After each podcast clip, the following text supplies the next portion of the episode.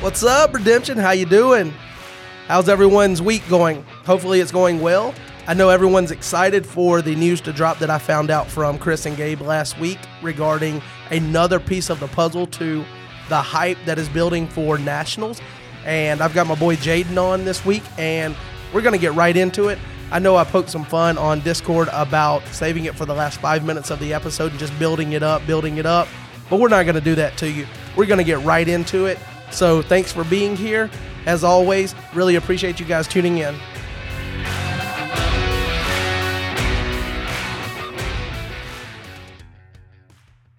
All right, thank you for joining. My name is John Hendricks, and I am joined by a friend of the podcast, Jaden. How you doing, Jaden?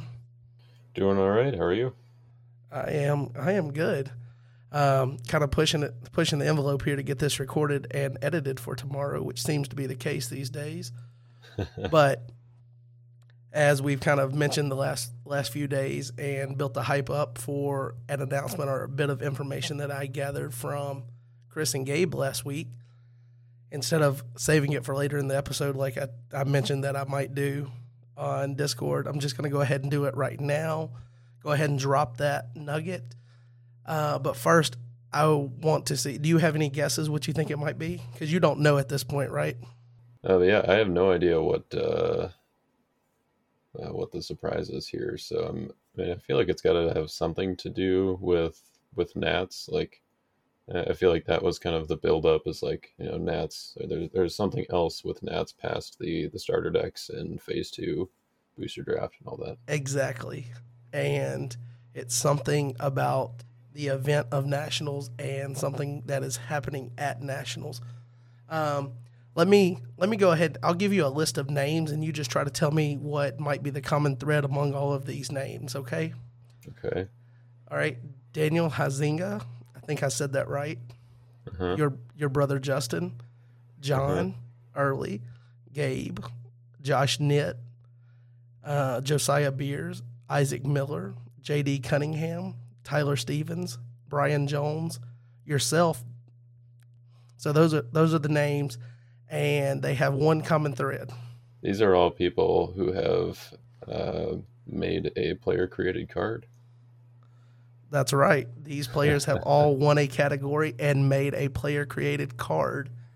And from the conversation last week with Gabe, the elder team have talked to Rob and they are bringing back create a card Oh incentive for winners.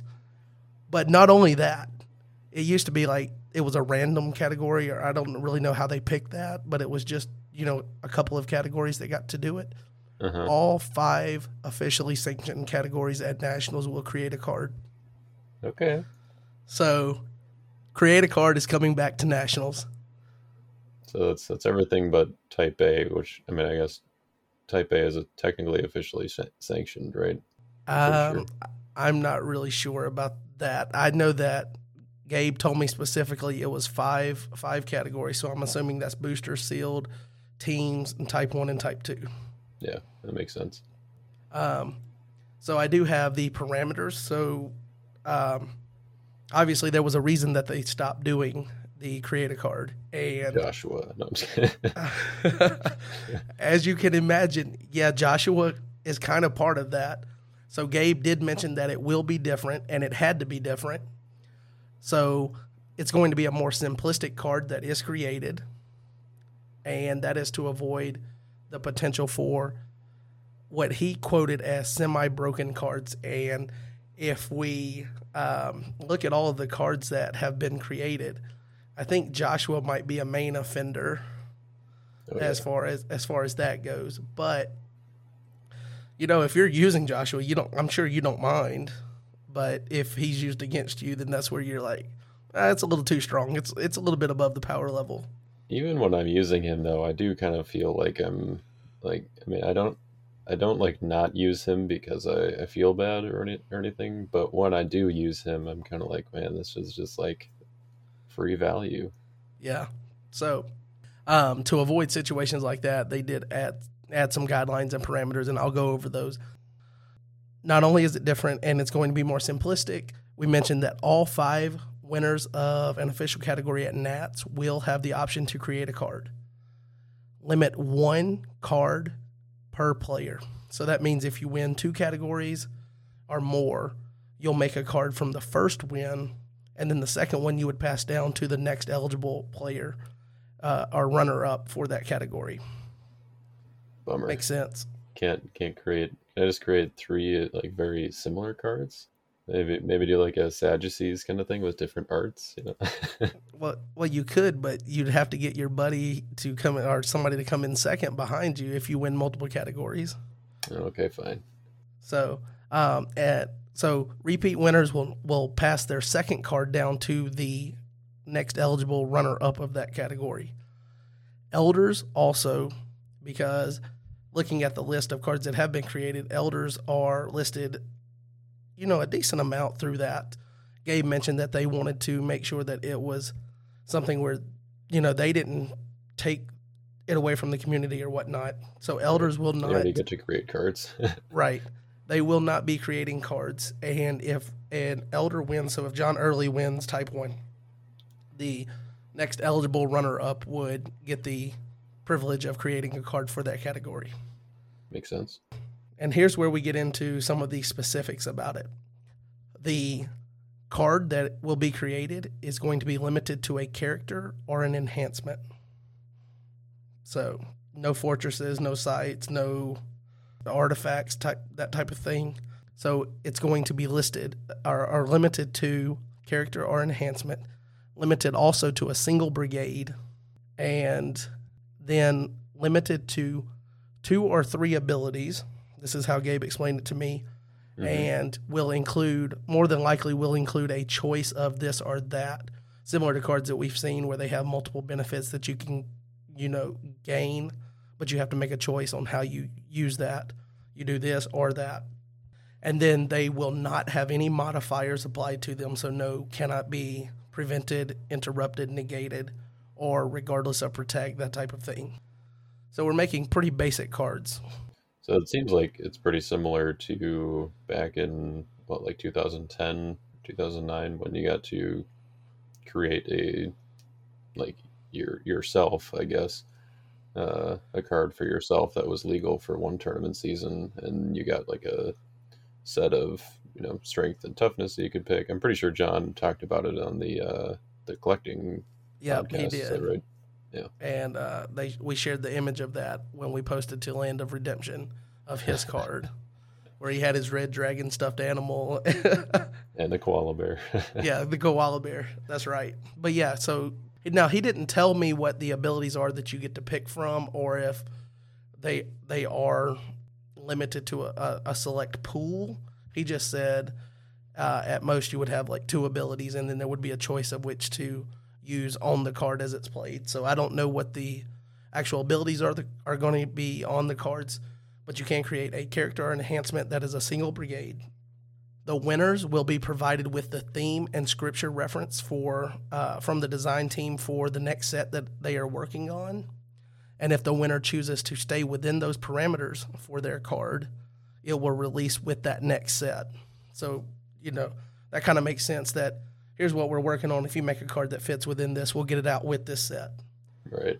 Um, if you choose not to, cre- and you create a card outside of those parameters, the design team cannot guarantee that your card will be included in the next set, but it will be released within the next three years. So this could be in a future set, it could be a promo card or some other type of release. So if you stay within the parameters that they provide, it'll come out with the next set. If not, you're looking at potentially up to three years before it's released. So you're gonna do it from the next set, basically, is what you're saying. basically or you're you know if you go rogue you're just going to have to uh, be willing to wait for your card to come out yeah. um, players will get to choose their artwork i asked gabe about this because i i am not aware uh, you know being a newer player i've only been to one nats i haven't won a category obviously to that had a stipulation or an incentive for creating a card so i don't know about that that's why we have you on in a minute i will let you um, kind of tell us what the process was previously. But players get to choose their own artwork, provided that it is public domain or otherwise free to Cactus. And what I mean by otherwise free to Cactus is that if you had someone that you wanted to get, you wanted to commission art from, um, Gabe mentioned that Covenant of Prayer that he created. The artwork was done by a friend's wife, and he he got that commissioned and was able to use that. Also, and I thought this was pretty cool because I didn't know this, but Leviathan was Josiah's card that he created, and that was in 2017 that he uh, won and, and was able to create the card. And he had that artwork commissioned by a friend. So those are unique artwork pieces to Redemption that came by way of the create a card incentive. So I guess that's how it's changing. And so I think for most people, yeah, it seems a little bit like when you look at the fact that, like, let's just use a card, for example, Faith, which is a really strong card that you get to go and grab a character from your deck, reserve or discard pile, shuffle it for a future use. You know, mm-hmm. unless you put it into your unless you put it into your discard pile for the exchange. That's a pretty strong card. Obviously, we're not going to have cards of that strength level anymore, but it's still going to be pretty cool to create a card and be able to, you know, know that you created a card that's in the game. If you care about the game of redemption, just have your name on a card or not necessarily your name. They don't put the name of the player on the card specifically, but you know what I mean. Yeah. The the the category. Right. The, the year the wow factor is still there for knowing that you had input on a card. So I think it's still something to chase after and enjoy if you do win and get to do that. So you made Bethlehem, which was a city from, or well, it was in LOC, and you made it after the 2019 national tournament in Knoxville. So, what was the process like when you uh, went through the process to create that card? Yeah, so uh, for whatever reason, they decided you know to switch things up a little bit that year and uh, change up the the categories uh, that would they would allow the winners to create cards for. So Type Two multiplayer somehow, uh, you know, got to to be the one on the day that that was, just because you know they, they didn't want to only give it to like Type One Two player and that kind of stuff. There was a little bit of debate about that, but um, that's how it was in 2019, and I didn't uh, happen to win Type 2 multiplayer that year. So uh, basically, what they do is, uh, or at least what they did, is uh, you were paired up with an elder. Um, so you guys were kind of like you know, partners in uh, creating this card, and you would kind of pitch your idea to them, and you know, kind of they would give their their feedback, and um, you would basically just kind of create the card and they were supervising.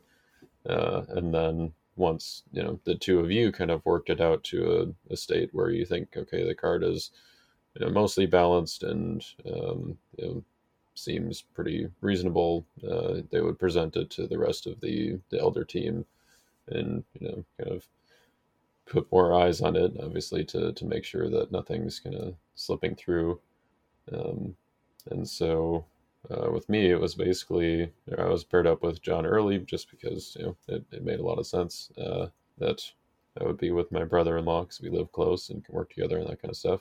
So uh, I pitched the idea, or I, I, you know, I told him that like right or that year, I guess Mourn and Weep was a big deal. Wages of Sin was really, very good, and so the the card that I kind of that I, that I wanted to come up with was something to kind of uh, combat those or, or counter those a little bit. Uh, and so that's where the fortress side of the ability came from. I was kind of wanting it to be like a, you know, GAM speech kind of effect, I guess, where you can, um, you know, negate those cards after they're played. Uh, unfortunately, the way that it's worded doesn't actually let you do that because the negate defaults to play. Uh, and so if uh, if you play Wages of Sin and then it gets underdecked or Mourn and Weep and it gets banished, then you don't get to negate it. But uh, that was a slight oversight in the uh, the rules at, at that point. You said it was you had wanted to create it to combat Mourn and Weep, and what was the other card? Wages of Sin. Wages. Okay. So Mourn and Weep got banned anyway, so I was like, all right, well, I guess that's that's not too bad. Um, well, you, you know what actually probably happened is John let you intent he intentionally let you make a card that didn't work the way that you wanted because it would have messed up his confusion card that he created previously. That is true. Yeah, confusion would have was kind of another one of those. Yep. Huh. I'll have to ask him about that. Yeah, on, yeah, he always knows what he's doing. He's he thinks he's pretty slick, but I see Yeah. through him. Yep. Hmm. Well, anyways, I, I still thought that the card was you know, pretty decent. Triggers off of multi brigade evil characters, which are all over the place, and you know the multi brigade evil enhancements that were played in battle. Um, and then the sight side, you know, uh, still fairly decent. It was you know pretty thematic when uh, in the set, which you know take that uh, Brian and JD. Their their cards you know didn't really have anything to do with Line of Christ, so uh, I get brownie points for that. Um, and then uh, the uh, initially wanted it to be like your your Ruth and Luke heroes uh, cannot be negated. Uh, they figured out that that was just a little bit too powerful, so we ended up going with cannot be prevented. And the Luke part was kind of added on, knowing that uh, you know GOC was the next set that we that we were working on, and uh, so it would have some implications there as well. Yeah, I was I was wondering how that that came about. If they just told you, "Hey, we need this to throw in to match the other set that's coming out." Um, did you did you pick out the artwork on that card, or did they Um, no, they actually, help you with so that? uh, I I mean I kind of uh, approved it, I guess. So I was actually over at uh, John's house when we were kind of you know brainstorming ideas or whatever, and I was like, oh, why not uh, you know Bethlehem City? And so John just hopped on Google and was looking for um, you know free art or you know, stuff that we could uh, use for free. Uh, I think that part has pretty much stayed the same, the to cactus uh, part, and uh, so he he found this art, and you know we uh, I, I thought it looked pretty cool, so we kind of cropped it up and um, got the good, uh, or I guess the the best layout for it. I think. Yeah, I Yeah, I I certainly thought- could have found it found it on my own if I wanted to and of submitted it to him, but John just went for it and found this piece, which I thought was great. yeah I think the artwork really really stands out on it. Yeah. Um, was there was there any talk when you made it because there was another recent Bethlehem that came out? Was there was there any talk of uh, or any resistance to creating? Did did you select to make it Bethlehem, or were you just targeting to make it a fortress or whatever, and they helped you with the suggestion so that it blended with GOC, or did you pick out Bethlehem, and then was there any pushback because there was another Bethlehem promo that had recently come out? So I think, if I remember correctly, the um, I'm gonna pull up the old Bethlehem just to, uh, if I remember correctly, I I wanted it to initially be uh, dual alignment or dual testament, sorry, uh, so that I could, you know, uh, similar to the um, the other one that had just come out because that one is Matthew and Micah. And so I thought it'd be cool to have one that's um, you know Ruth and Luke that uh, you know kind of does the um, I guess not the, the same thing as the other one, but it, where uh, the same thing in the sense that it kind of helps two themes. Um, I mean, I guess the other one's kind of generic and, and can help a lot of stuff, but um, there was a little bit of like uh, I don't know if we really want to print the same card, but because it's a different verse and uh, you know works in a in a much different way, um, they were okay with that. But they did not. Uh, the way that Dual Testament works is that it has to be a direct quote in the New Testament from the Old Testament. Oh, gotcha. So weren't able to find something. And uh, Luke does not quote Ruth, as far as I know, uh, especially not about Bethlehem. So Okay, well that's fair. Um, I was just wondering. I figured there there might have been some kind of at least conversation there because it was basically just a reprint of something that had recently come out. Uh, well, Yeah. reprint with a new ability, but Right. yeah, there Um, was there was some talk about that, but it would have been really cool if I could have made it a, a nativity card and a Ruth card. yeah, that would have been pretty cool. But then they would have had to tell you that nativity was coming. Yeah, I mean, I'm not sure. I'm I'm assuming that was decided at that point, although maybe not because they didn't put the identifier on the uh, the Son of God that I think came out around the same time as the the Bethlehem before it. So Okay. Well, um, I also have, and I sent you over the the images for all of the currently created cards from this Mhm. incentive at Nationals for the winner uh, created cards. And there's currently 15 of them in existence. You've got they started out with Cloud of Witnesses. There was three cards made, and it was made by um, there's Coliseum in Cloud of Witnesses made by Daniel Huizinga. Huizinga. Mhm. Did I say that right again? I think so. well, I think it's been so a while too. and- since I've uh, I've heard his name. I think like either Heisinga or Huzinga. Yeah. Like I can't tell which one to say. Both of them sound like they could be right. So, Mr. Yeah. Daniel, if you're listening, I'm sorry. You could say Um, like Bazinga from Big Bang Theory. Bazinga. um, and then you've got Word of Their Testimony, which was made by your brother Justin. And then John Early made Confusion in Cloud of Witnesses.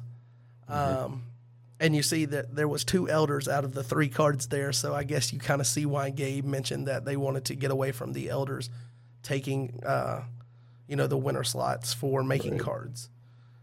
And then in Revelation of John, you've got Covenant of Prayer, which was made by Gabe himself. And then The Ends of the Earth was made by Josh Knit. Now, that one actually is uh, surprises a lot of people, but I'm I'm pretty sure I've got it right when in saying that his he pronounces it Knit, Knit. kind of like Okay. Knutson. All right. Well, Mr. Josh, I apologize as well if you ever listen. um, You can just call him Master Q. oh, that's that guy. Okay. Yep. All right. Well, it seems like every time you're on, I'm just going to mispronounce names. So you're my bad luck charm. Yeah, I'm Uh, sorry. and then also in Revelation of John, Not Alone was created again by Justin. And then Fall of Man, we've got Daniel again making Lost Anointing, and Josiah made Leviathan. The Mighty Warrior was made by Isaac Miller. And uh, also in Fall of Man, so I guess there was four for Mhm. Fall of Man. You have Hope made by J.D. Cunningham. Uh, Prophecy of Christ, there was only two made. Tyler Stevens made Scapegoat, and Brian Jones made Faith. In LOC, there was three. You made Bethlehem that we mentioned. Joshua the Conqueror was made by Brian Jones, and then J.D. Cunningham again. So, and he made Faith Unbowed. So, and this is what I think is really cool, even if it is a watered down, um, a watered down version compared to you know just the all gas and no brakes version here of just make make a card go crazy, get crazy with Uh-huh. it, cannot be negated, protected from dominance, what what have you, regardless of protect. Um, Yeah. You want to esteem it that highly, but it's almost like a, you know, a living Hall of Fame for you know players that have won national categories. So Yeah, you've got people on here most well i won't say most but there's there's a, quite a few on here that appear at least one uh, or at least twice. Um, you got daniel's on here twice justin's on here twice um, jd's on here twice and brian jones is on here twice. And you know a lot of these other ones like john he's not on here again but he won other categories and things of that nature. But maybe you know either passed it down or didn't you know it wasn't in the category that he won that was getting to create a card so it's some of the the better players of the game have their name on cards and i think that's pretty cool to you know preserve that even if it is you know a more simplistic card that's being created it still kind of serves its purpose for doing Mhm. that yeah. Um, people will see it and be like, "Oh, 2019 National Tournament Type Two multiplayer winner creation. I wonder who that was."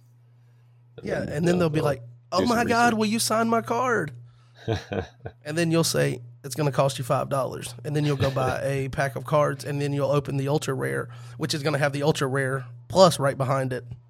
exactly. You know? yeah. That's actually Uh, the plan. I haven't signed any cards yet. uh, or, I haven't, or I haven't signed a Bethlehem yet. So, you know that that could very well still happen. Nice, nice. And you Um, did call me opening two ultra rares, so if you're calling this now, if you're my good luck charm, it goes it- back and forth. well, know. if it happens, you better give me one of those ultra rares. All right, I will do that. uh, because that would just be there's no way that would ever happen. But again, I did two different two different tournaments in Tennessee this year. I did randomly from a desk full of Cloud of Witness packs tell Jonathan Gomez which pack to open in two different occasions, separated by at least a month, and both times he opened a second coming. So uh, maybe I am good luck. Who knows? yeah, I Um, I believe it. so, so what I thought would be really cool to do is just take a few minutes and look over these cards because if you look at these cards, some of them don't get as much play. Like, there's one card in here that I have never personally played, and that's not alone. I've never played that card. Not that it's necessarily a bad card or anything. I just I've never played it. Honestly, I don't own it. That's probably the biggest reason I've never played it. that, that that'll helps. usually do it for you.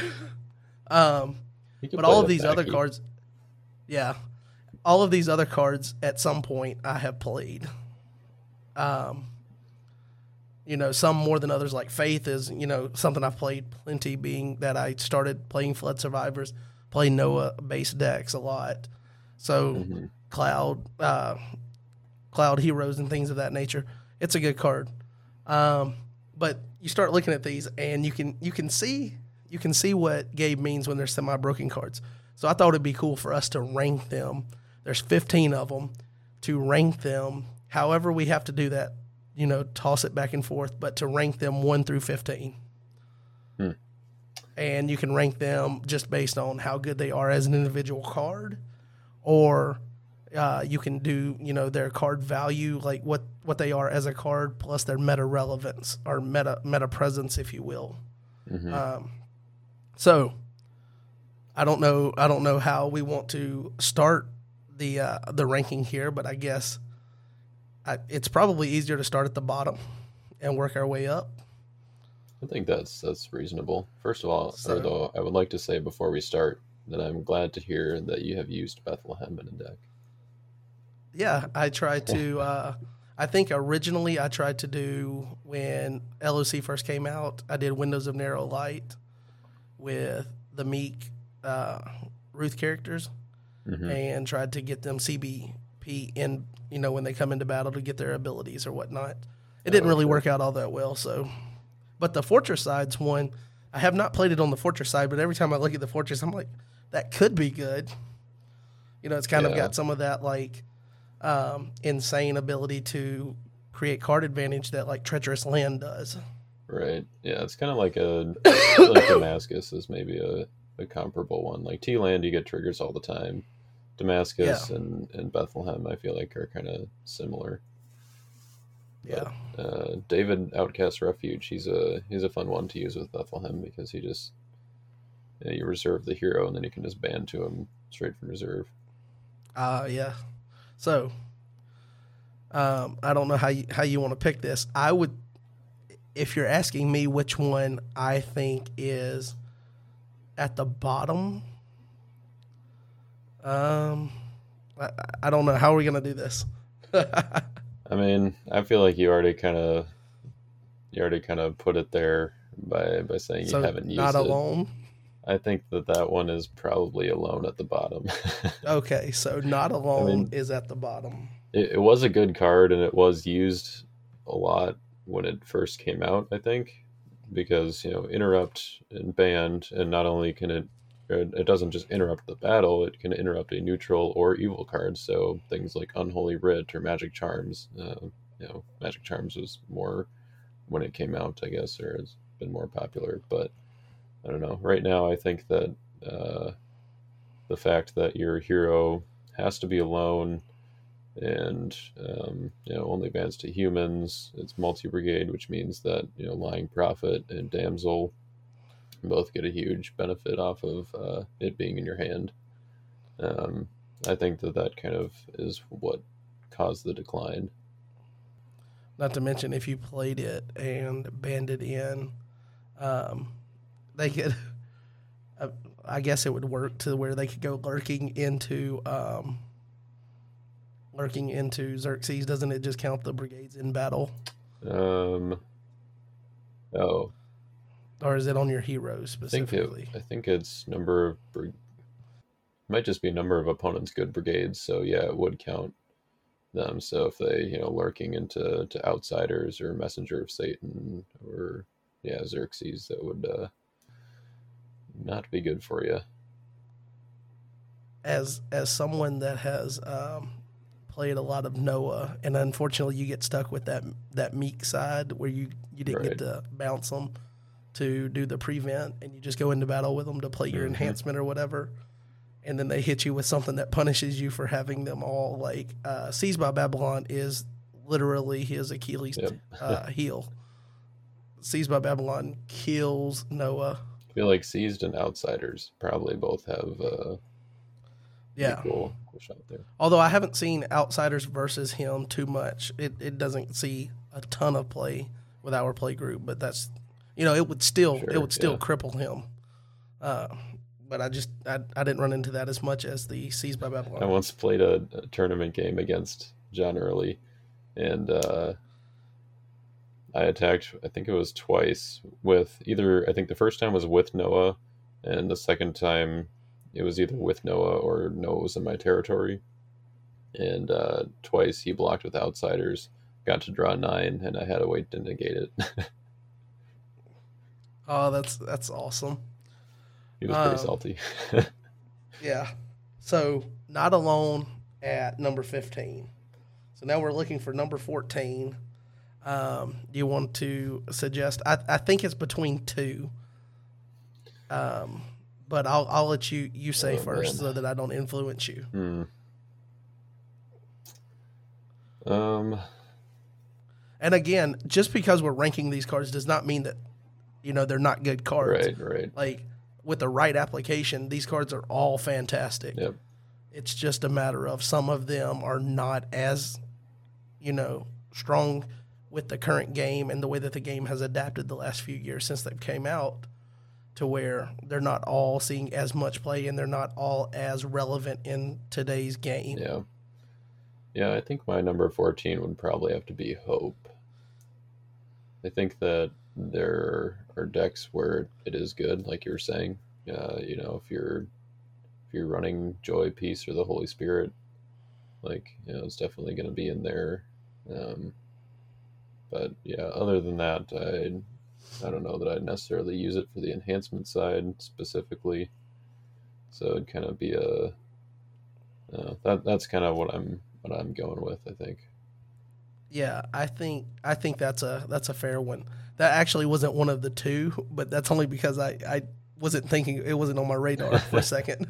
Uh, but and you would think that if if it had a modifier on the enhancement side that said cannot be prevented so that you could play interrupt the battle, add to battle from your top seven through a an active negate, then that card would be first of all it'd be way too strong but it would definitely not be 14 on this list.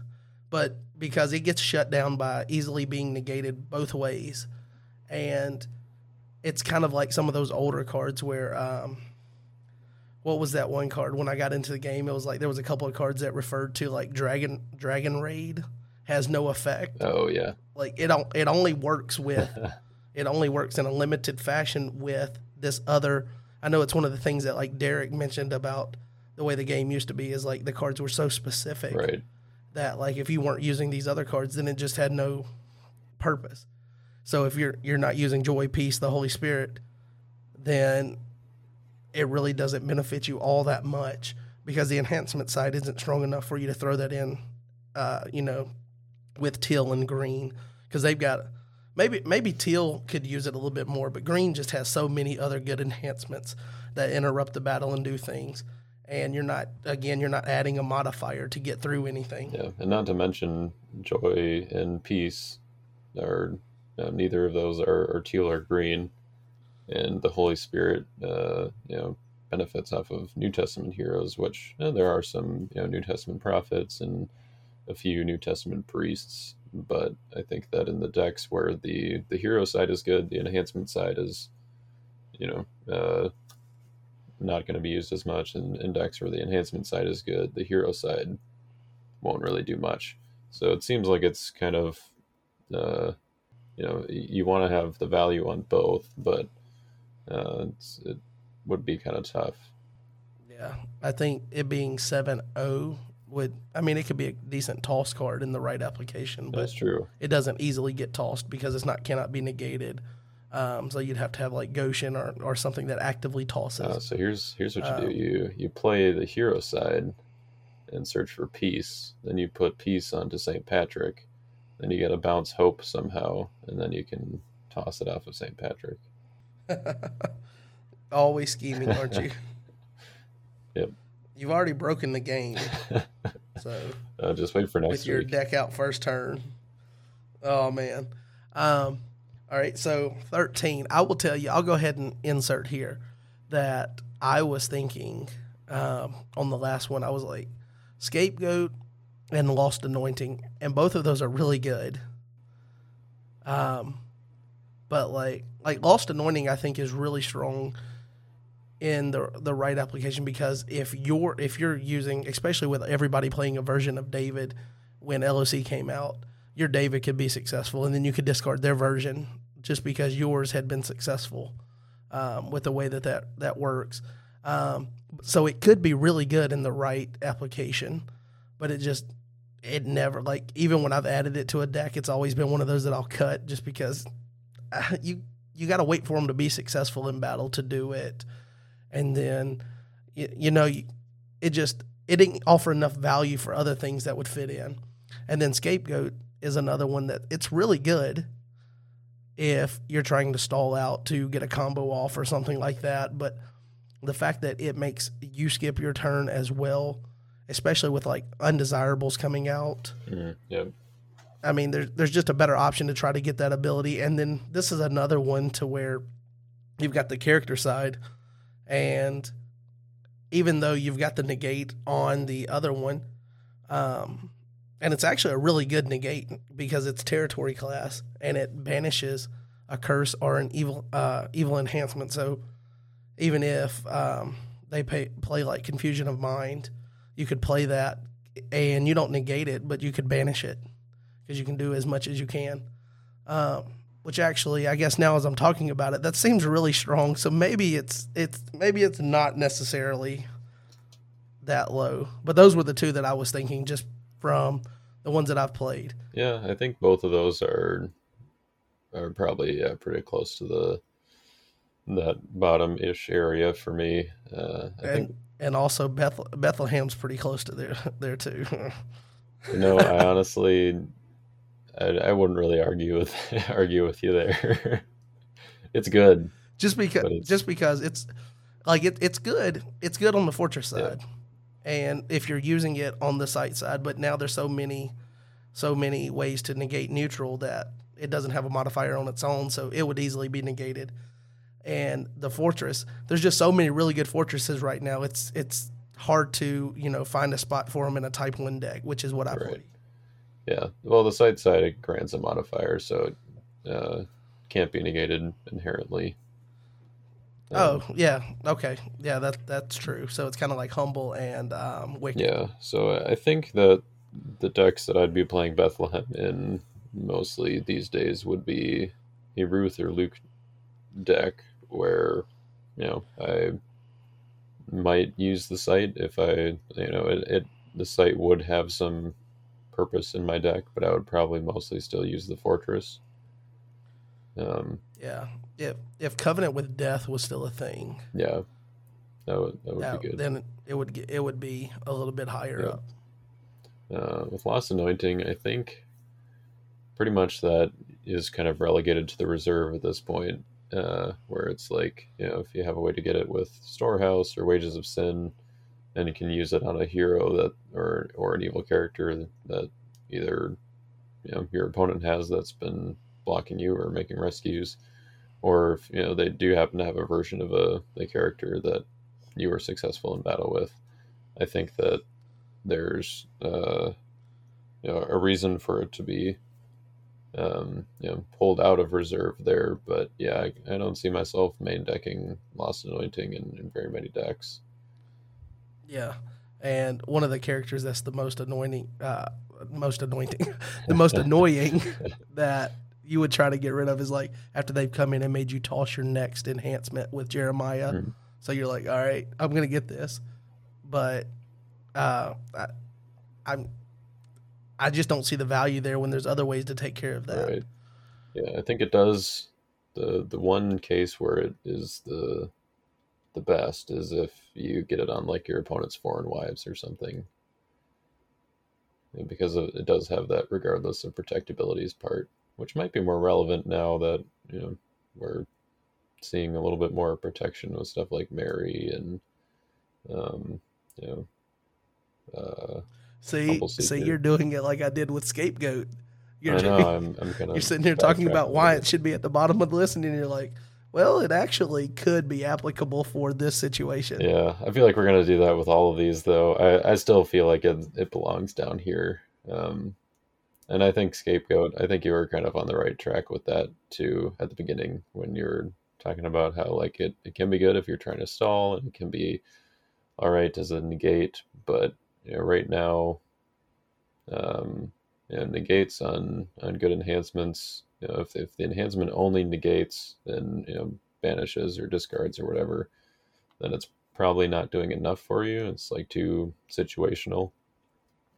I think I think Scapegoat was one of those that I played in Flood for a little bit, and then um, like Behemoth just fits that slot a lot better as a negate, and then is a you know a good backbone of an evil character if you need to try to get a block with it. This thing you're not you're not ever even really trying to push into battle and play an enhancement because I mean if you put it in battle, uh, I mean you're you're pretty low on resources at that point. I would think. Right. Um, so we've got we've we've talked about we've talked about three, but mostly between scapegoat and lost anointing. So what do you think should be thirteen? Um. Hmm. I think I'm probably putting scapegoat at 13. I think that would be be my thought.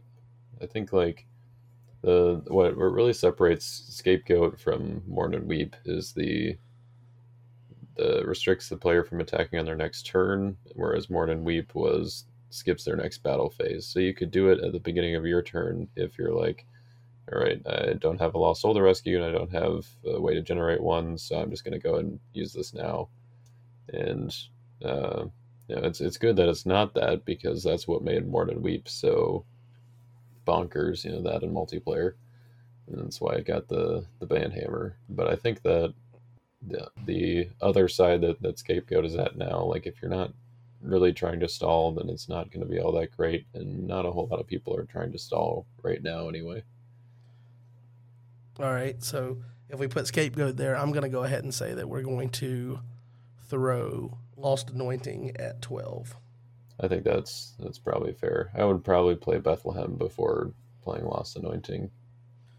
Yeah, and I think Bethlehem is probably right there for next. Um, but Maybe. I'll open it up to your discussion. I'd, yeah, I can see that. Mighty Mighty War Mighty Warrior is also one of those, dude.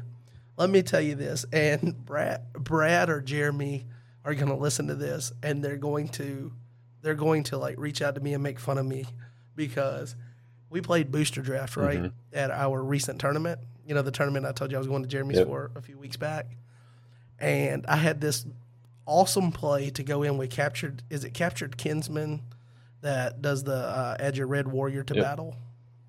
Okay, so I was coming in with him. I had a negate in my hand, and this might have gotten me the momentum to win a soul. But I had the original mighty warrior. That was not a warrior oh, class. Oh, no. So I realized after I was like, I'll capture him to not do anything. and I was so mad. And they just kept kept clowning me about the mighty warrior not being a warrior. Like, how is it in the title, but it's not? I know that it predated like warrior class icons or whatnot, but gosh, it just frustrated me so bad because it was like if I got that, I would have had a chance to win. Um, and the way that it broke was we uh, I ended up coin. We we just decided to coin flip for there. Were, there was four of us playing booster, and we coin flipped uh, the two that tied at third. And I ended up losing the coin flip and going all the way down to fourth when I had a chance to win the thing. Oh, rip.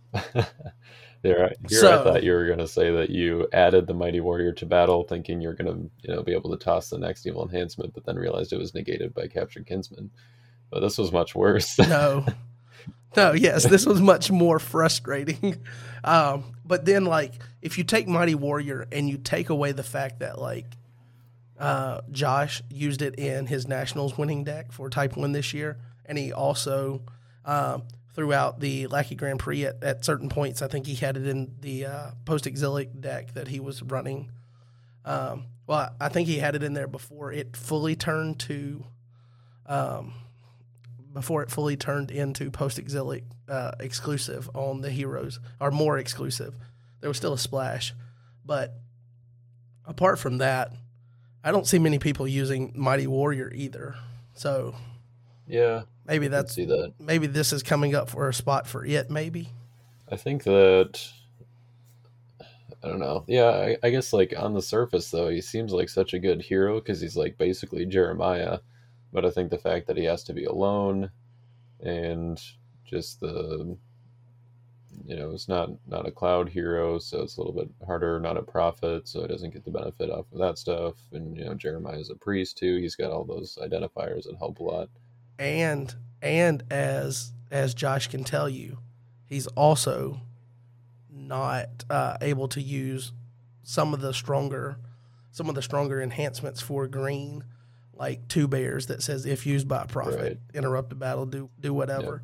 Um, I think that came up at nationals. He ended up running into an issue like that. So he seems really good, and I see why he's included in index like what Josh was doing at nationals.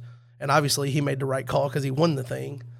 But apart from like, you know, using him in a very specific way or having him in there for a very specific reason, um, I don't see a lot of people running him. Right.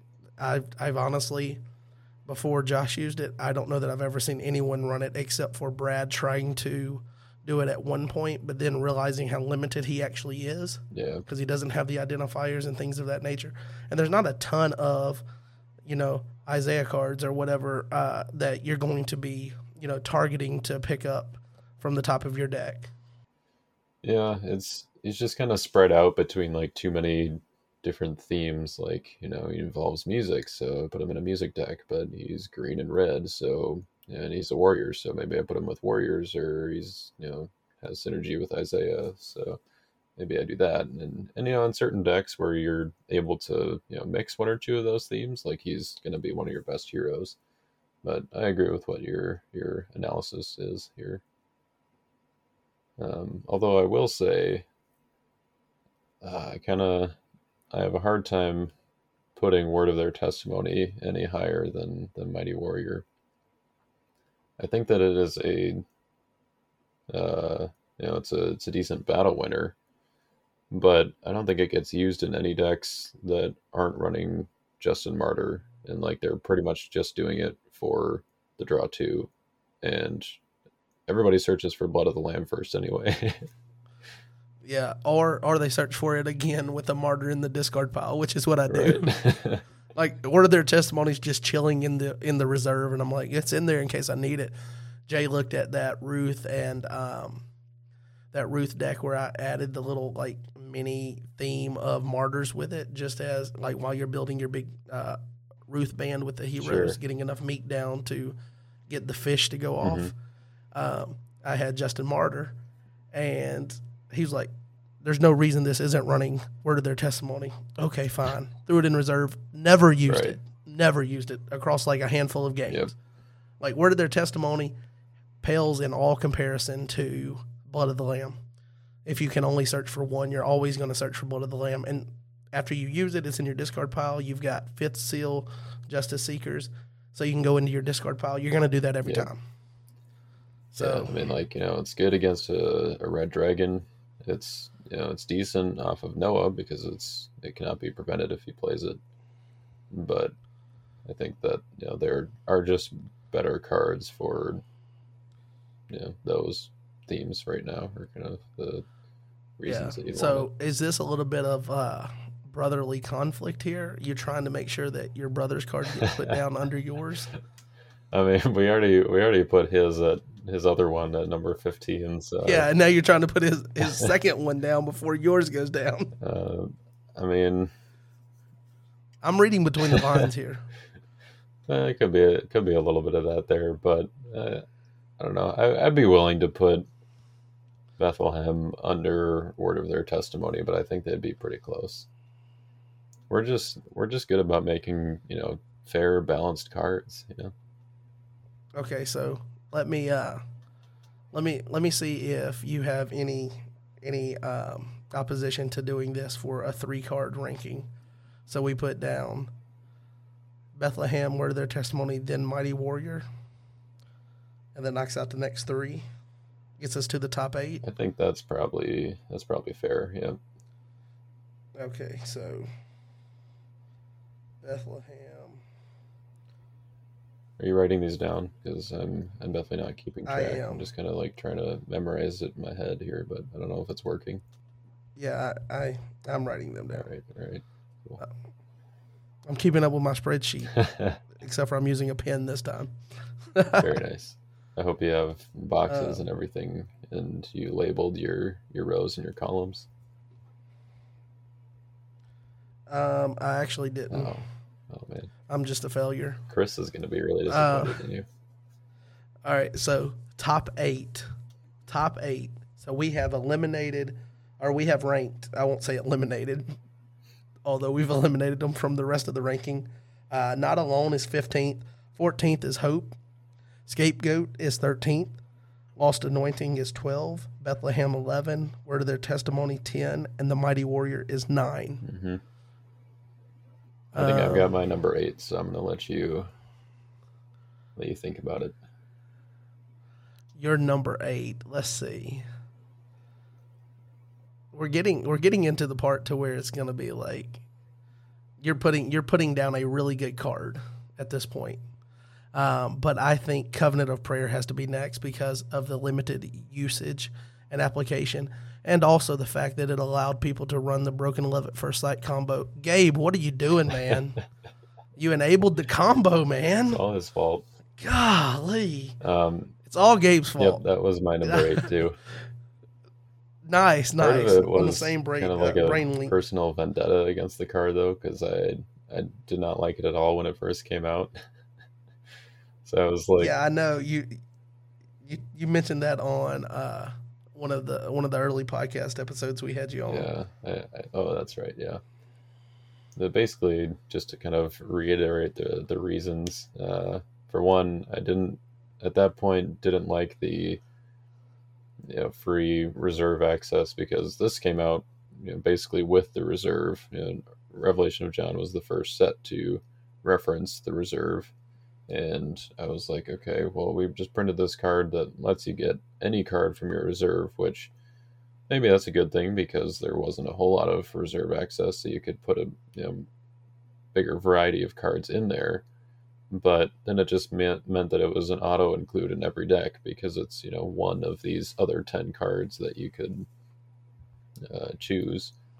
Um, and then So you just put it in your deck to kind of cut the odds down or increase the odds in your favor to be able to get to what you really want. right, yeah, Versus like using that slot for individual creativity within deck building. and then uh, just the idea of you know getting a card back that was banished was kind of like yeah, I don't know that I really like that. You know, I've gotten used to it now, and I think that that's actually why Covenant of Prayer isn't lower on my list now because, like pre GOC, I think it it might have been a little bit lower on on the list in my opinion, but I think you know Voice from Heaven starts becoming popular and. Um, you know there there are other cards that are already uh, you know fairly popular like reverence and awe and um, you know confusion is another one that we're going to get to here um, that you know could banish your son of god and if you uh, especially with reverence and awe if they're you know banish your son of god from your discard pile then you get to use covenant of prayer to uh, take it and play it again.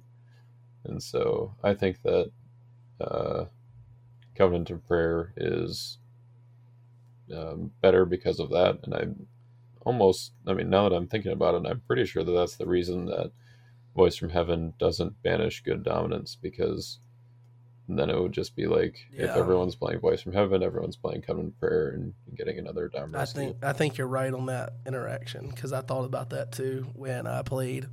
Um, ironically, you just got done playing Matt, and I played him the other day, and he played Voice from Heaven, and so it was when I was sorting out the cards from the discard pile, except good dominance, and I was like, okay, I know what that's for. Yeah, I think it's either that or just to like not punish you super hard for playing Son of God and then playing Voice from Heaven before you get to your second coming. yeah, I guess I guess timing could be an issue too for the user.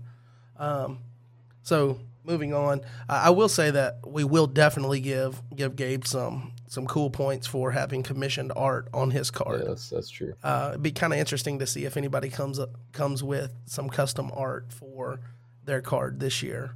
I'm gonna draw Uh, it myself. after nationals. gonna be great if I win. You're gonna you're gonna draw it yourself. Stick figures for the win.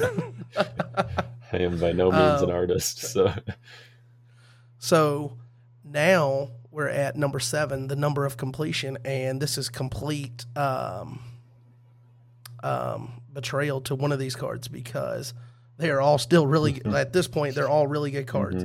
Um, I think I'm leaning a certain way, but I'll let you say and see if we're on the same brain brain uh, waves again. uh, What do you got? I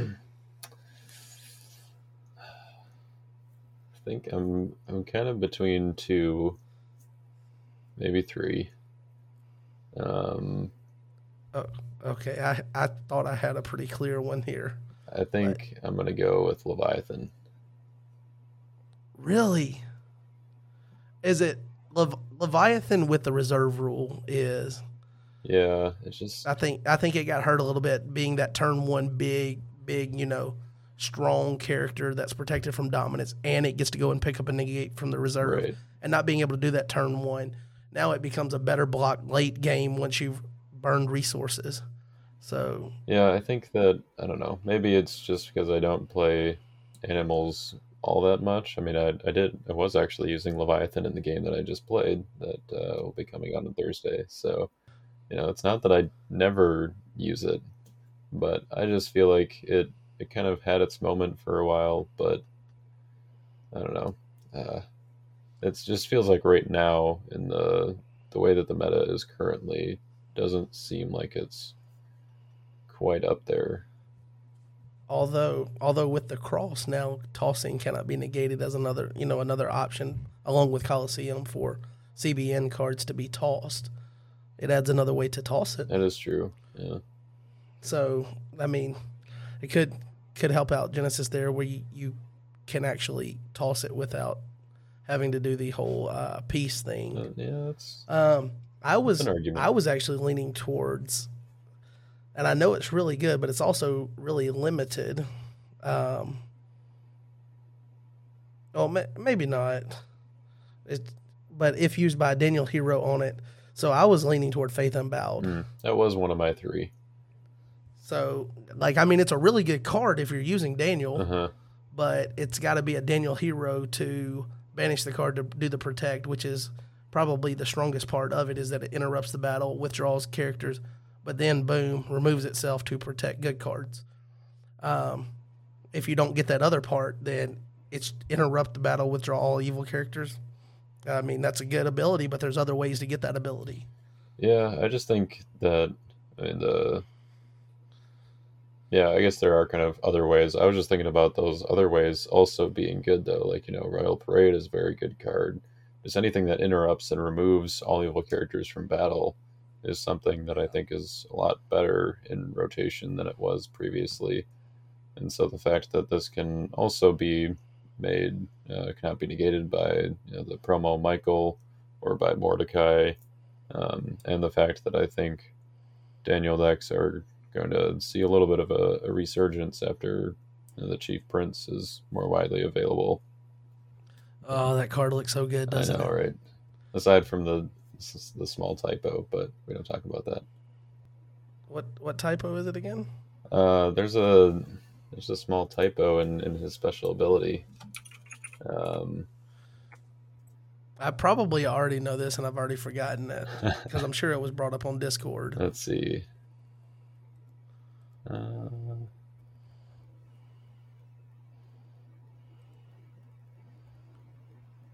I don't even know if and I wonder if they fixed the image and that's the one that's in Lackey right now. Yeah, because I'm looking at it on Your Turn Games. That's where I go to look up cards quickly. Yeah. Um, so shout out to to Derek for keeping his site up to date. But I don't. he gets I he don't gets the same im- images that Lackey does. So I know, but it also takes work to work to keep them updated. yeah, that's, that's very So, true. Um, yeah, I think it was that enhancements was spelled wrong. Oh yeah, it didn't have the the e after the c probably. Yeah, I think that uh, Because it I was. don't know why. Like my phone, my phone auto corrects to an inc like it, it auto fills an incorrect one. And then it'll put, you know, like the red line under it. And you click on it, and it'll try to change it. Like, why did you auto fill to the wrong one? I mean, at some like, point, I'm sure mistyped I left the e off Yeah, at some point. But why do you not just go to the one you know is right? you claim to be a Stupid smartphone. I'm not. We're not going to start the Apple versus uh, Android debate here. no, no. I mean, I know you're an Android fan. I mean, I don't think my phone has ever has ever done that, but uh, but yeah, we don't have to go there. I'm sure. I'm sure it's done that. All right, so let's say, um, so you said Leviathan, I said Faith Unbowed, but Faith Unbowed was also in your top three, or, or your bottom three here. So I say we just split the difference and we go, since we both mentioned Faith Unbowed, we put it there and then Leviathan next. I think I think that's fair. Although I'm well, I'm I think it's fair on Faith Unbowed. I'm willing to hear arguments for if you think Leviathan should be higher. Um, if it wasn't, if it wasn't for the fact that he kind of loses some of his, some of his, you know, um, I guess quick speed being that turn one block that grabs you an animal from your deck and grabs his negate, because, I mean, with the way that offense is banned, I mean, you're really looking at him to have a negate or something and overpower like an individual uh, hero or a small band. So there's there's a lot of ways to get around him. Um, I guess it would really come down to what I would put next. Like if if Leviathan isn't here at number six, what am I putting? Right. And so we've got Faith left, Joshua left, Ends of the Earth, Confusion, Colosseum, and Leviathan. And I think if I'm I'm not putting him here, I think then I'm either putting Colosseum or the Ends of the Earth. Mm-hmm. Yep. Those are So those are the next two that I'm I'm thinking as well. and and if I'm not doing Leviathan, I'm probably putting um, Josh Knitt's Ends of the Earth here. That's that's I think what I, I would lean towards as well. But I, I would- I noticed I've noticed when I try to use ends of the earth now in today's game, and actually maybe this is this is the right move to leave Leviathan, move him one spot higher, and put ends of the earth here, because ends of the earth tends to get negated a good bit now, because it cannot be interrupted, but not cannot be prevented, and sites are neutral, so it gets hit by a lot of things these days. Now, when it goes off, it's still really good, and it's good because you can use it on your deck to you know you know look at the top of your your deck and try to find a battle winner or you can use it for soul gen on your opponent but right now soul gen with harvest time i don't know how that's really going to shape shape up but it almost seems like even if you're not running harvest time there's a chance your opponent's running it and you know they're going to put souls on the board for you yeah. so I don't I don't know how that all shakes out to where ends of the earth. It seems like it's going to be a more techie card, even more so than it has been currently. Mm-hmm. Although I, I guess we will probably see a few more missionaries being uh, coming out or being played. I guess with uh, all the New Testament stuff that's coming out, and so I think that there's kind of some Oh, decent. see, there you go. I forgot all about the missionary line. Yeah, I mean, well, I mean that's completely fair because I don't think anyone's ever used it until pretty uh, pretty soon here. Preach to the ends of the earth now, I mean- missionaries. It is your time. I guess like Paul has he's he's pretty decent, and he only negates uh, or he does not negate neutral cards from Acts, which Ends of the Earth is, and the Ends of the Earth is basically the reason that he has that uh, exception. Um, Yeah. and I, I will also say while we're talking about ends of the earth, just to put it out there, it's one of my favorite pieces of art on like a card that like you're not building your deck around. Hmm. Obviously, like you can like a character or something a lot more than you can just a support card. right, But for just a support card, I really like the artwork. yep, I kind of uh, I remember looking it up and I was I was looking it up to see if I could get a play mat of it, but it's hard to do that because it's such a big image in a square format oh yeah, to try to stretch that into a rectangle, you either cut off the top or the bottom, which kind of loses the way that it looks on the card. yeah. But I really like the artwork on Ends of the Earth. Is there? I mean, I feel like the image is probably like kind of snipped off on the the edges at a certain point. If you look at the, Yeah, I, The old I looked online and, and most of them were pretty squared. I suppose I, I should have known you you would do your research, you know. But uh, what's especially cool though is if you look at the alternate border version, and uh, that looks really sweet because it has all of the like lost soul images of like the. You know, like oh yeah, I remember seeing that at one point. Um, yeah, that that one's really. That's or I think that makes it look a lot cooler. Um, yeah, I don't know. All right, so I'll, I'll let you choose between the two and and choose the order. I think those are the next two though. I think yeah, I think I'm going Leviathan and then Ends of the Earth. So the other thing about Ends of the Earth is you can uh, so negating an evil or neutral card that's not in battle means you can negate uh, one that's in set aside area. So you can negate a Gates of Hell or a Sheol, like if your you know hero uses a search ability or something. So not in battle doesn't default to in play though. That is correct. Yeah. Nice. I, I did not know that.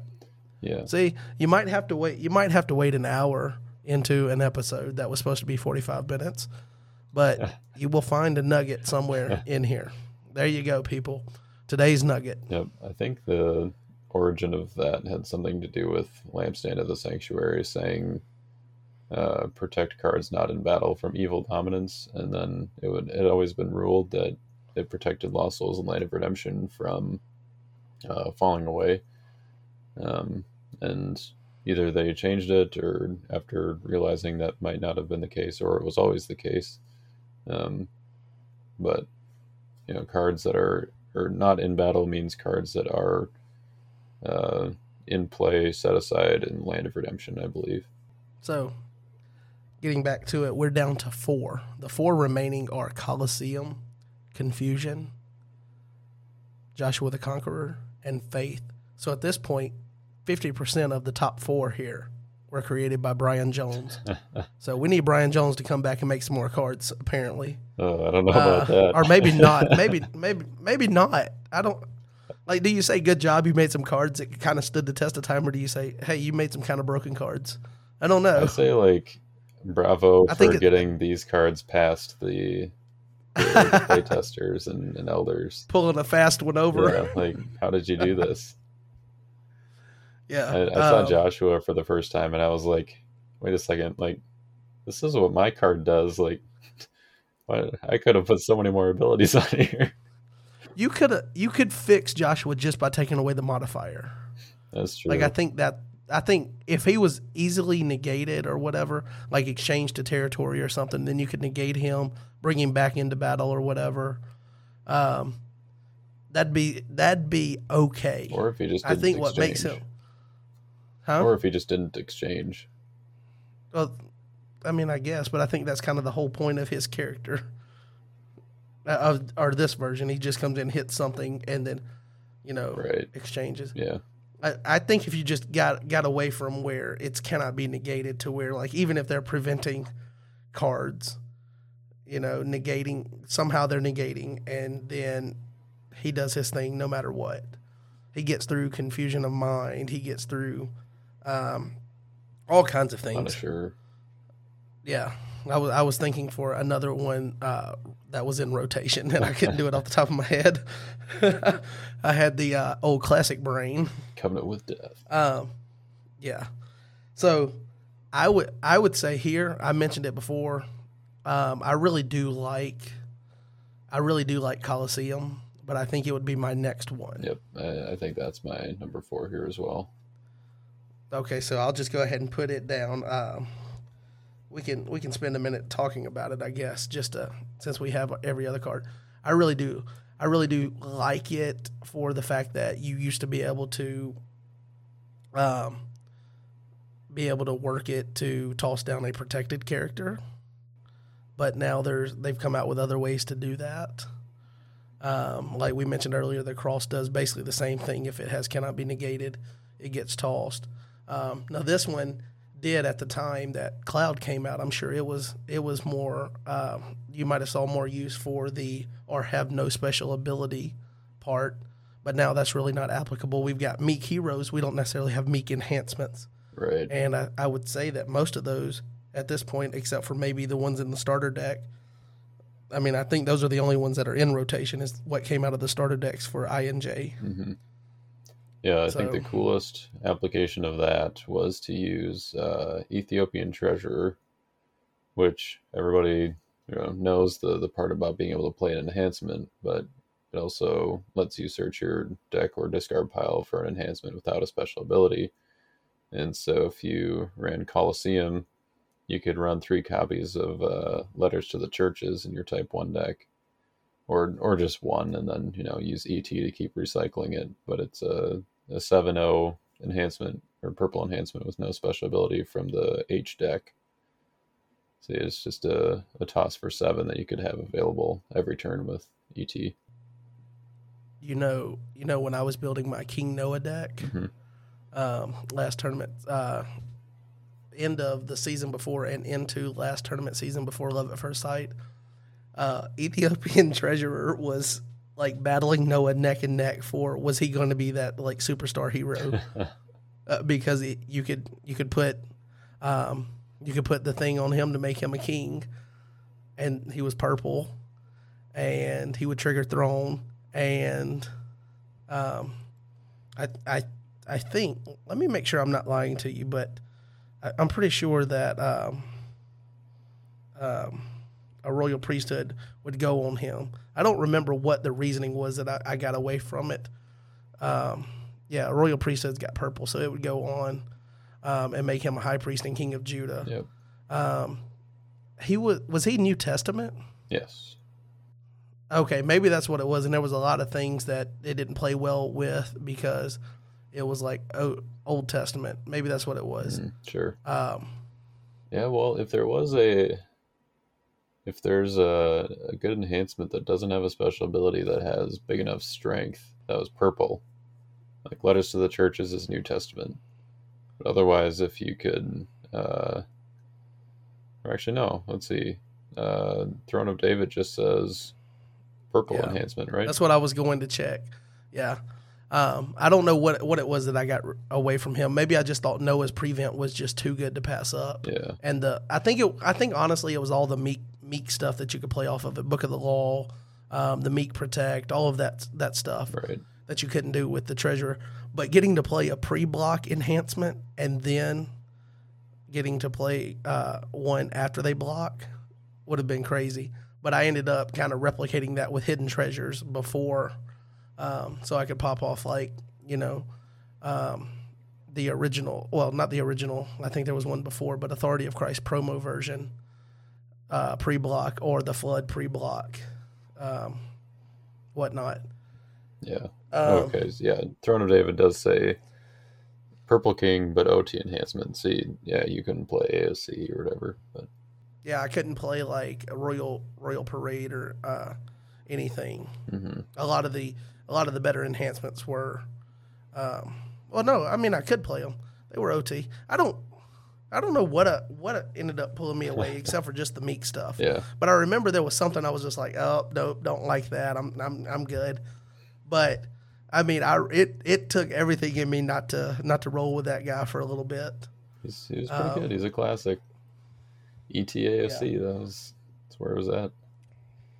Um, so now we're down to the top three, and the top three being Confusion, Joshua, and Faith.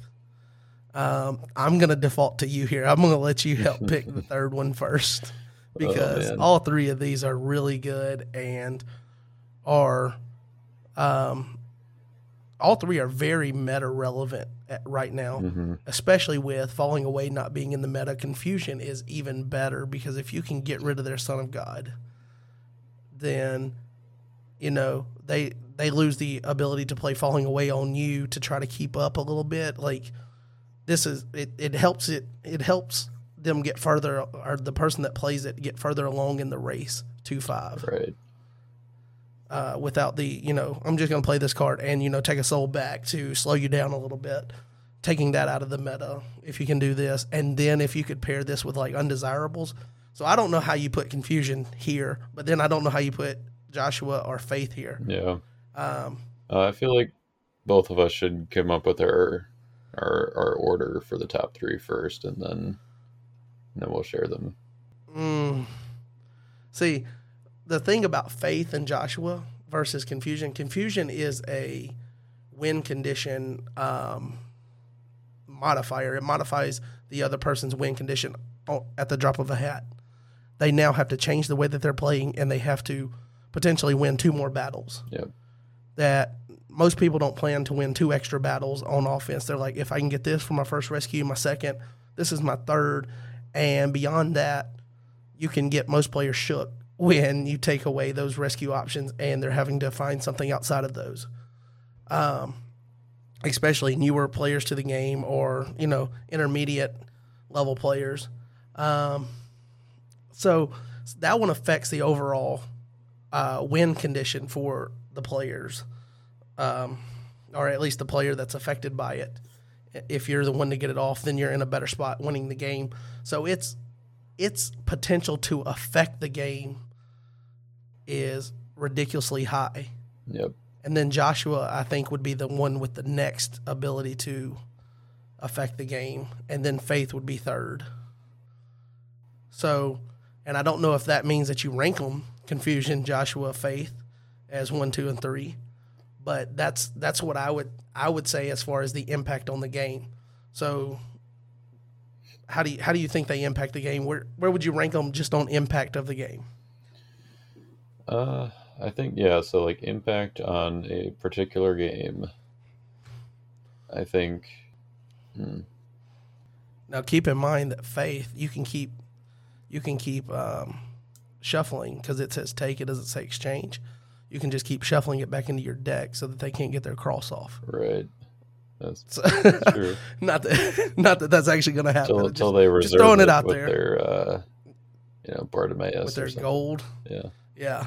So I Um, was just, I just throwing it out there. I don't know if that because uh, I've I've thought about the fact that there's so many enhancements that just shuffle themselves that you could just try to keep all those in your deck. So right. if somebody did did play the cross, they would have to like mill you a little bit. But I think most decks that are playing the cross probably have an element of mill in them. Yeah. I mean, if if they're going for that, you know, alternate win condition part of the cross, then yeah, I think so. Um. Oh man. I guess we should also keep in mind. I know that I asked you, and I could just keep cutting you off on your thought. maybe we maybe we shouldn't let confusion win just because we don't want to hear John Early brag about still having. I created this card in 2015, and it's still the best created card. See, I You know, it's like, even stronger than the broken Joshua the Conqueror. I don't know if we can let him have that. One man should not wield that much power uh, that's true. to have that. But but then again, you know, Brian's already got two in the top three. Like, I don't know. I guess he he hasn't been playing much recently, though. He probably won't listen to this. At least, you know, not not anytime soon. I don't know how much he's been playing lately. So, you know, maybe I don't know, but I, I will say I've heard I've heard his name quite a few, uh, and by all accounts, I guess he was a really good player when he did play, um, especially considering he's got two cards.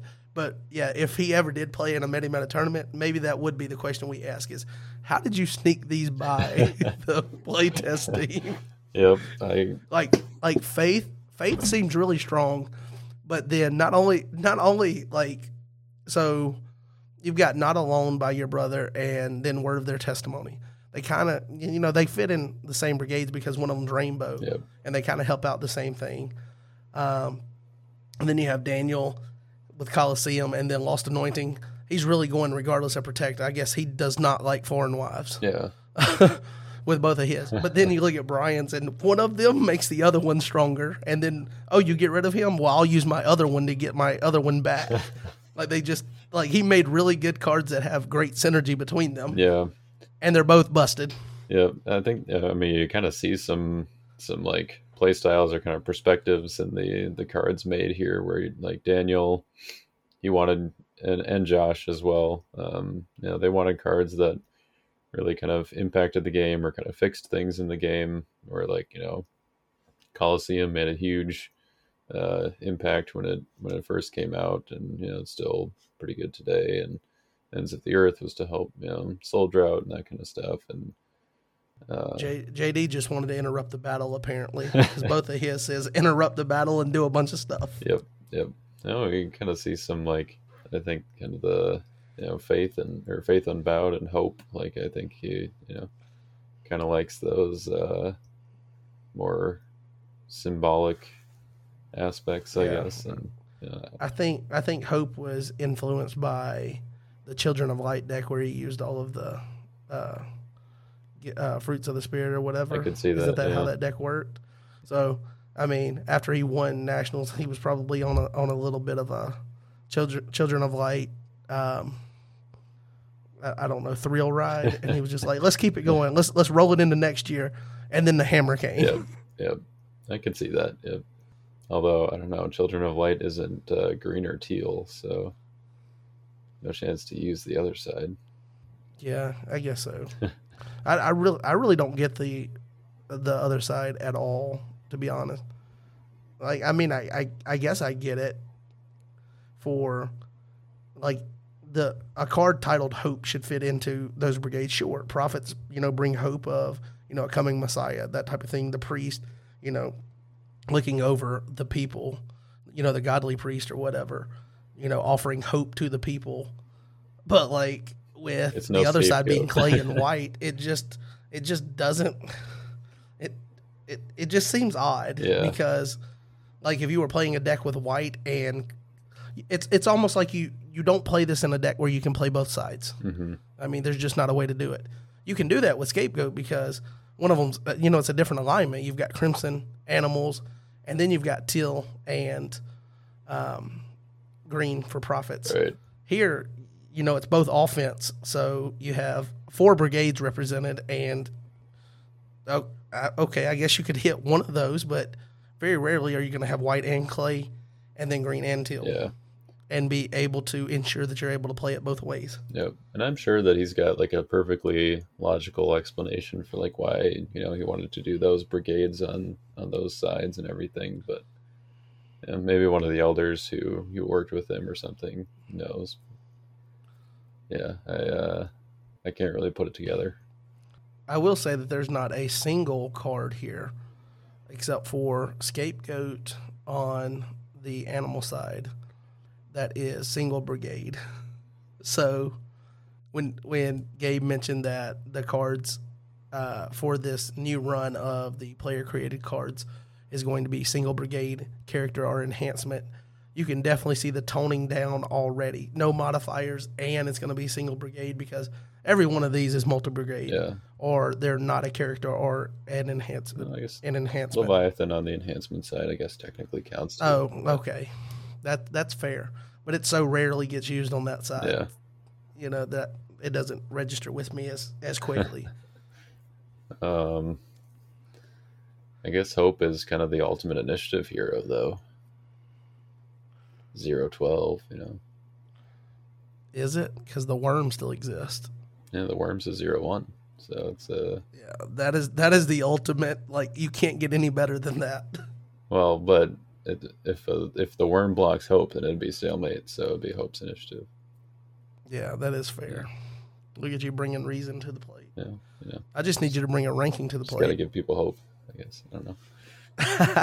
Maybe it's just confusion. I don't know. Um, Yeah, Do you what do you, what do you think's better, Faith or Faith or Joshua of the the two Brian Jones cards? hmm, I'd, I'm leaning towards Joshua, but I mean, I I think that like if you had asked me last year, I think I would easily put you know Joshua, Faith, then Confusion. Yes, I, I absolutely. I think it's it's really come back with the fact that, especially in Pale Green, having one of the only ways to shuffle all the lost souls on your side with Death of Unrighteous, and then you add in Confusion. hmm Um, so I think it's rotation has definitely made it more playable, getting rid of falling away, um, so that you really hurt them if you're you're able to do that, and the fact that if you start building that that deck that's going to try to manipulate the win condition by hiding souls with confusion of mind, you can also play confusion. There's just also a lot of really good characters to play this off of. We just mentioned, um, we mentioned uh, the worm.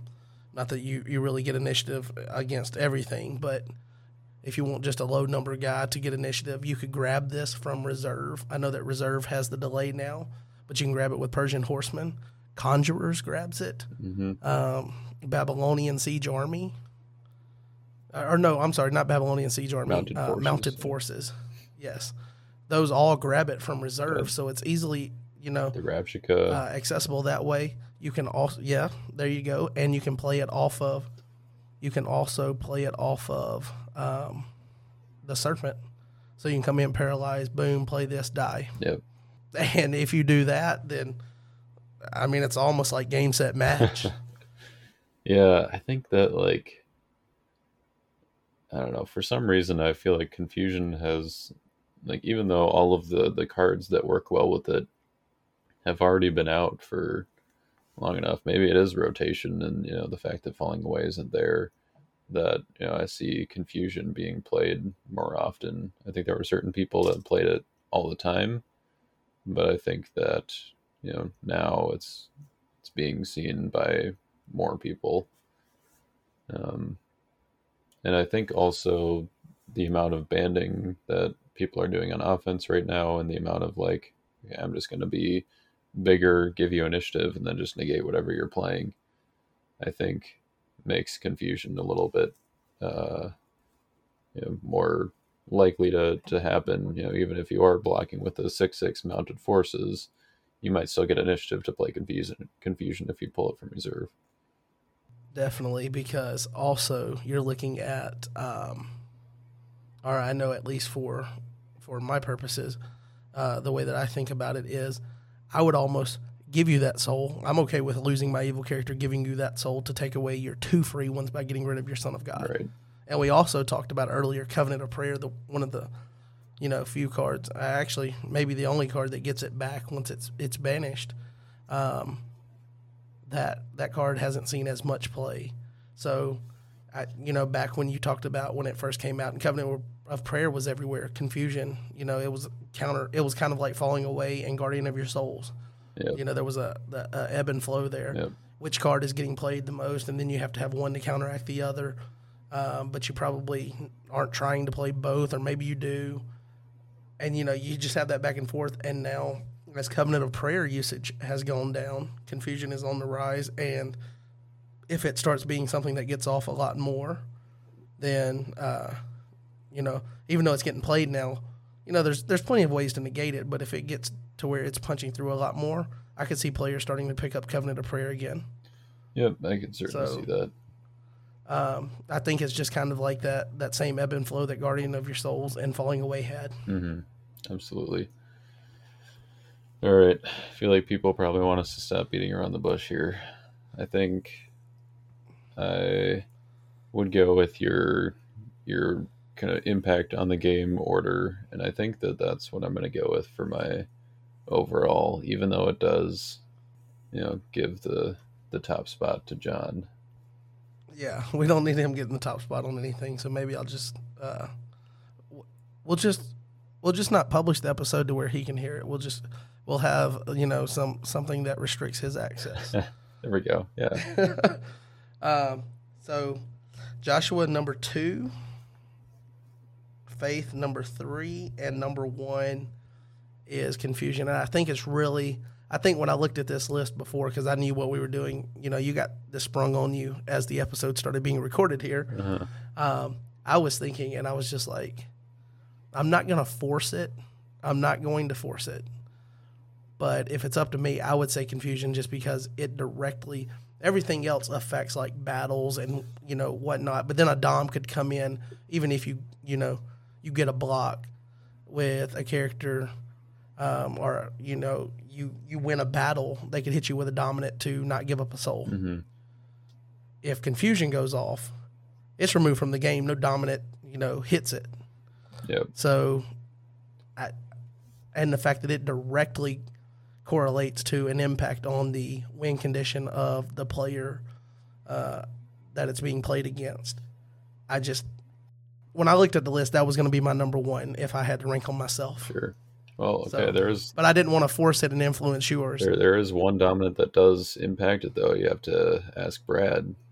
You can play awesome. oh yeah, if you, you play awesome things to interrupt the battle, yes. interrupt the battle. on. Uh, which I tried to tell him that for the longest time. Don't get me started on this. I tried to tell him that that happened, but he played against somebody that said it didn't work at some point, and he's like, "No, they said it didn't work," and I'm like, "Brad, it works. It works." and I, I'm like, if if I have a question about something and it's going to impact a, a game that I'm trying to play, sometimes I won't even ask it. I'll I'll just like DM Marcus and ask him because I don't want to like give away what I'm trying to do. I don't know why it's you know those rules, and it's also the fact that like I just want a straight answer from him versus Yeah. someone giving their opinion. And I try not to, unless I think I'm 100% right, I try not to uh, say anything definitive on a ruling. You know, I'll be like, well, this is what I, Yep. I think. But some people some people answer, and then you you know Marcus comes in and completely undoes what they say. And I would hate to play. I would hate to play a game working off of something, and then a day or two later realize Right. that it was wrong. And so I, sometimes I'll just message him mm-hmm. directly to get an answer. I, I get that. I usually message him directly when I find a a combo, and I just want to be like, "Hey, does this work right? does this does this work the way I think it works?" And then he tells you, "Yes, Jaden, you can deck out." That's pretty one." much exactly what it was like. Um, so I think the one more argument for confusion that uh, you know you as a Type One player may not have picked up on, but it does say remove all copies of the named card in the player's deck discard pile and hand from the game. So Yeah. So if you, they have like a main hero that they're using or something, Yeah, mostly it's going to be enhancements where, especially now with GOC having a lot more single brigade enhancements. yeah, you're all four of your amazing faith are gone. Yeah, well, uh, I, was, I was thinking teaching in parables, but you know, amazing faith that works too. It probably isn't a four of in type two, but it's Really? yeah, I mean, I guess because you have to play it in battle. yeah, and eventually you're gonna run out of good dominance. I just that card that card looks ridiculous. It's I can't wait to throw it into a post exilic deck because I It is. It, it's definitely pretty good. I was I was talking to Chris when we were doing the the box opening. I think that was before you got there, and we were talking about it a little bit. And We were probably like, yeah, it's probably a two or three in Type Two, but uh, I'll build oh. you a Type Two deck with four of them in there. Okay. Go ahead and set me up to lose. Well, I mean, I'll set you up to to realize you were wrong, and then you can correct your mistakes. You know. Nice, nice. All right. Well, so that's that's the definitive rankings for all of the player created cards.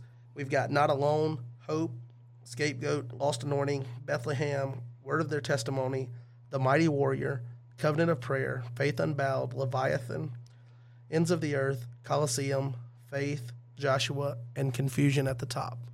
That's how we ranked them. That's the official list. Me and Jaden decided. Yep.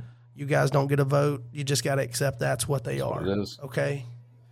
Um, but definitely the big takeaway is that create a card is coming back in a more simplistic form, and all of the parameters were at the beginning of the episode, and you can you can go back and listen to that um, when it's posted on Land of Redemption. We'll probably list out the parameters there as well, but definitely you want to try targeting winning one of the five categories at nationals so that you can create your own card.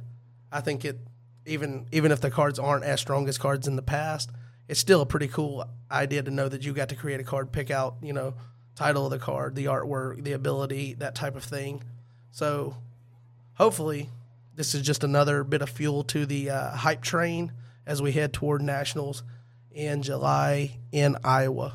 Oh yeah. So, it in closing, is there anything you want to say to the beautiful people out there, Jaden? Um, I would just like to reiterate your point about you know the the power of the card, even though they're not going to be quite as good, uh, you know, isn't necessarily you know what what matters. Uh, you know, I'm I'm perfectly fine having my created card be around what like ten is that what we put it at? Um, it was the 11th. 11th. It oh, did not make the okay. top 10. Well, but... in that case, never mind. Uh, the power is everything. You know, uh, I think that the um, yeah, it's it's it's pretty cool to be able to you know have a, a card that has I guess your uh, you know title on it or kind of to, to remember that and I, I think it's you know I always enjoy being like all right this deck you know I can fit Bethlehem in there and so I think that even if they're not the most you know competitive cards or the most like playable cards, it's still a lot of fun to have them available. You see them in booster draft and other you know uh, limited categories and just kind of more like fun decks, even if they're not you know the the the faiths and the Joshuas and the confusions of the game. All right, so we're going to go ahead and close the episode here. Uh, thank you for coming on, Jaden, and talking, and um, you know, trying to crush your brother's hopes and dreams and put your card above his, even though it didn't quite work out that way in the final standings. Um, we win some, we lose some. You also gave bragging rights to your brother-in-law, so uh, it's going to be fun holidays at your your place.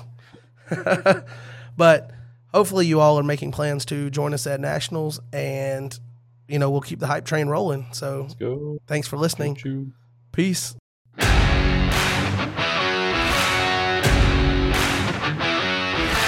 All right, that's going to do it for us. Episode 19 in the books. Want to thank you all for tuning in and listening. Also, would like to thank Jaden for coming on and, you know, hanging out with me for this episode. Hopefully, you guys are as excited as I am about the card creation incentive coming back and the fact that Cactus and Rob and the design team, the elders, are pulling out all of the stops to make this the greatest nationals as far as you know, the overwhelming hype and anticipation to try to drive those numbers back up to a healthy level. So hopefully you're making your plans to be at nationals because it's going to be insane. So make sure you make your plans. Join us there. Also, Lackey Grand Prix version 2 is now underway. So make sure you get your matchups in and you have until Monday to do so. And we'll talk to you next week on the next episode. Thanks for being here. Peace.